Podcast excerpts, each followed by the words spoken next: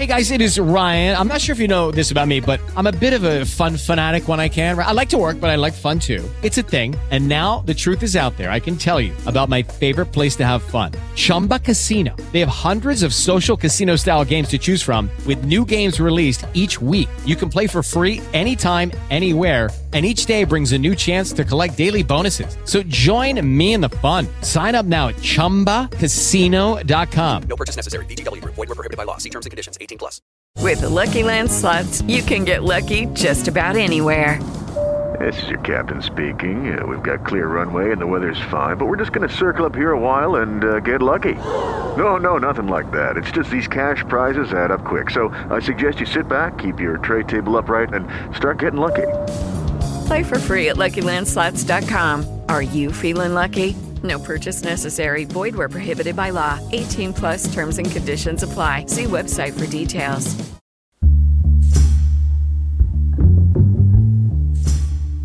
Sliding Doors presenta Irrisolti, i misteri del crimine. Benvenuti a una nuova puntata di Irrisolti, il programma di Web Radio 5.9 dedicato ai più misteriosi crimini irrisolti della storia. Oggi parleremo di un duplice omicidio ancora irrisolto avvenuto in Brasile nel 1966. La morte di due giovani uomini, avvenuta in circostanze misteriose, cela inquietanti particolari legati a universi lontani e allo spiritismo. Maschere di piombo. Questa storia misteriosa ve la racconta Francesca Zanni.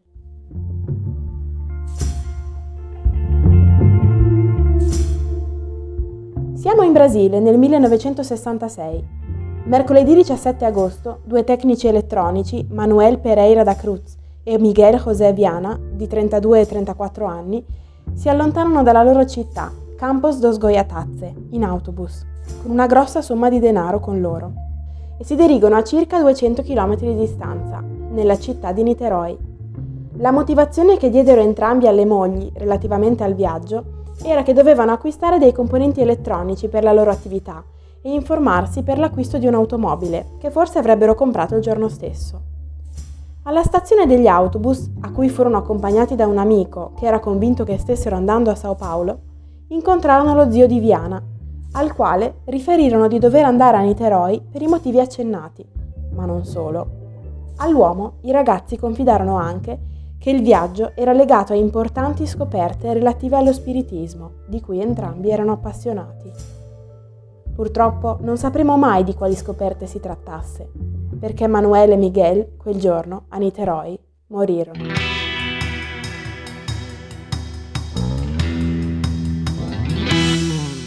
I loro corpi furono trovati da un ragazzo che si era allontanato per recuperare il suo aquilone il pomeriggio di sabato 20 agosto, quindi tre giorni dopo, sulla collina di Morro do Vintem, nei pressi proprio di Niteroi.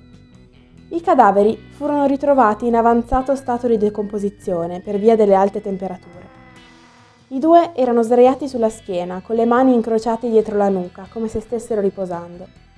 Il particolare più inquietante, però, che dà il nome al misterioso caso mai risolto, è che indossavano entrambi sugli occhi due maschere a forma di occhiali protettivi, come quelli che si usano per guardare i film in 3D, insomma, ma fatte integralmente di piombo.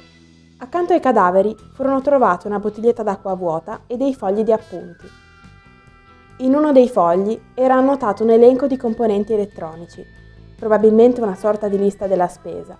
Nel secondo biglietto era invece appuntata una sorta di prescrizione medica su come assumere una compressa. Domenica, una compressa dopo il pasto. Lunedì, una compressa al mattino a digiuno. Martedì, una compressa dopo il pasto.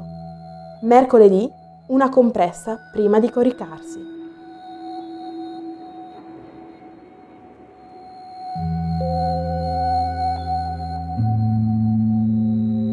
Se il testo del secondo foglietto risulta già particolarmente misterioso e inquietante, le cose si complicano ancora di più con il terzo foglietto.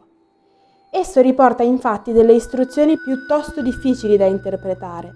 Alle ore 16.30 trovarsi nel luogo concordato. Alle ore 18.30 ingoiare la capsula dopo l'effetto. Proteggere i metalli. aspettare il segnale maschera. Che cos'è il segnale maschera? È legato alle strane maschere di piombo? Materiale solitamente usato per proteggersi dalle radiazioni? E cosa c'era nella capsula che hanno ingoiato, probabilmente Manuel e Miguel? È stata quella la causa della loro morte?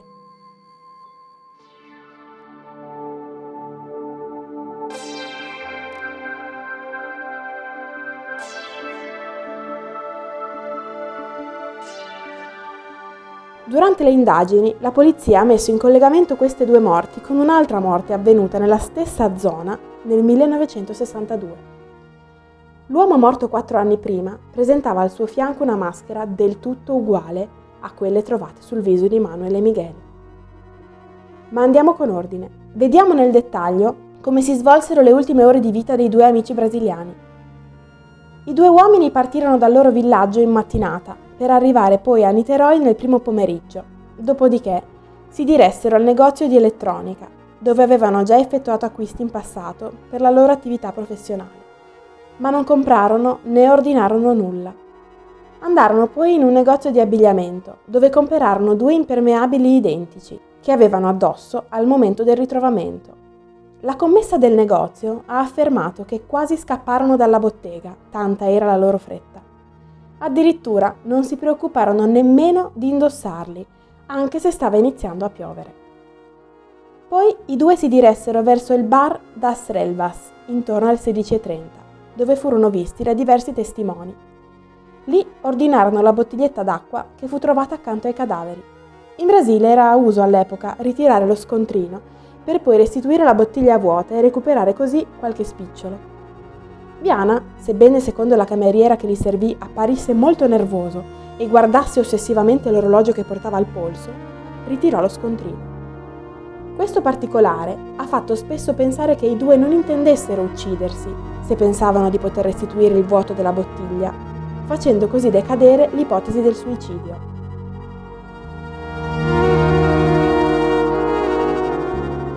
Ma la mente umana è complessa Potrebbe essere stata una richiesta dettata dall'abitudine, oppure potrebbe veramente essere segnale del fatto che i due pensassero di tornare, ma invece furono uccisi da qualcuno che non pagò mai per quello che fece.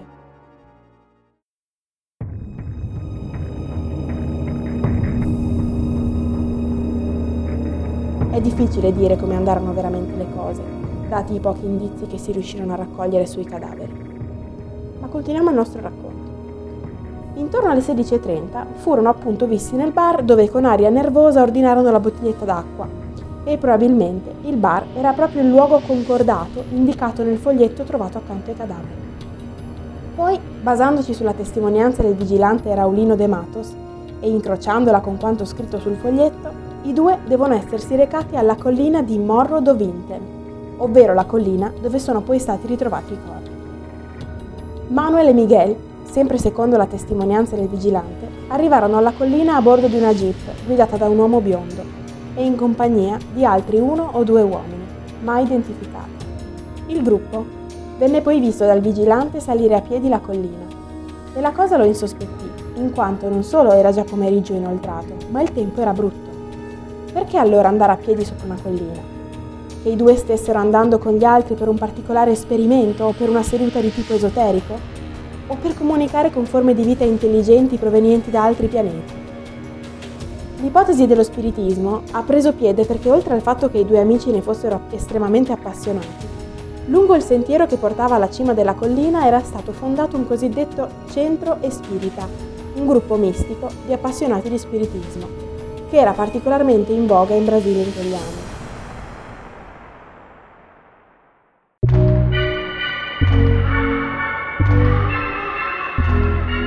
Forse le persone che erano arrivate sulla Jeep erano lì per le importanti scoperte relative allo spiritismo, di cui Viana aveva parlato allo zio durante la mattinata.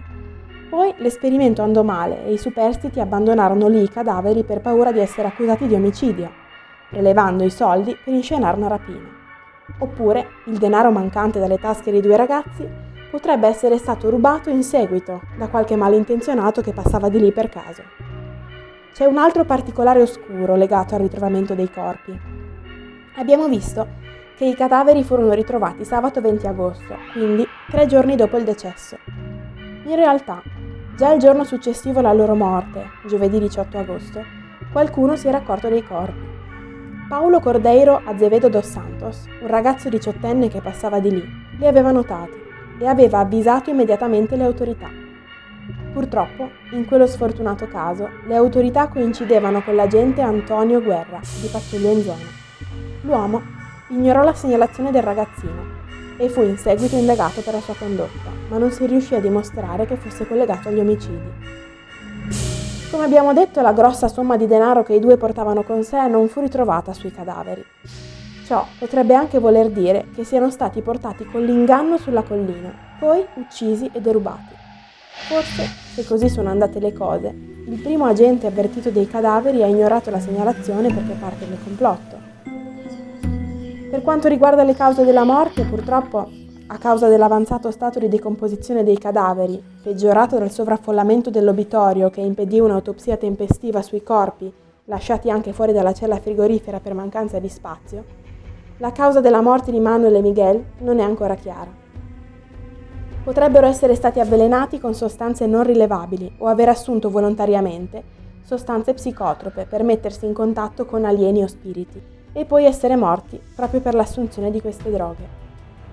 Il caso è stato archiviato nel 1969 e la causa della morte fu stabilita essere arresto cardiaco dovuto a cause sconosciute. La collina di Niteroi nasconde certamente qualcosa di molto misterioso. Una donna di nome Gracinda Barbosa Coutinho de Sousa, che passava di lì nella serata del 17 agosto 1966 con i suoi figli, giurò di aver visto un oggetto ovale e arancione sorvolare la collina Morro do Vinton. Non sapremo mai cosa successe veramente la sera del 17 agosto 1966 su quella collina, ma le speculazioni che possiamo fare per cercare di risolvere il rompicapo sono infinite. Spiriti extraterrestri o banali umani? Chi ha ucciso Manuel Pereira da Cruz e Miguel José Viana? Purtroppo, i due uomini con le maschere di piombo porteranno con loro il segreto per sempre. Avete ascoltato Irrisolti, i misteri del crimine scritto e narrato da Francesca Zanni.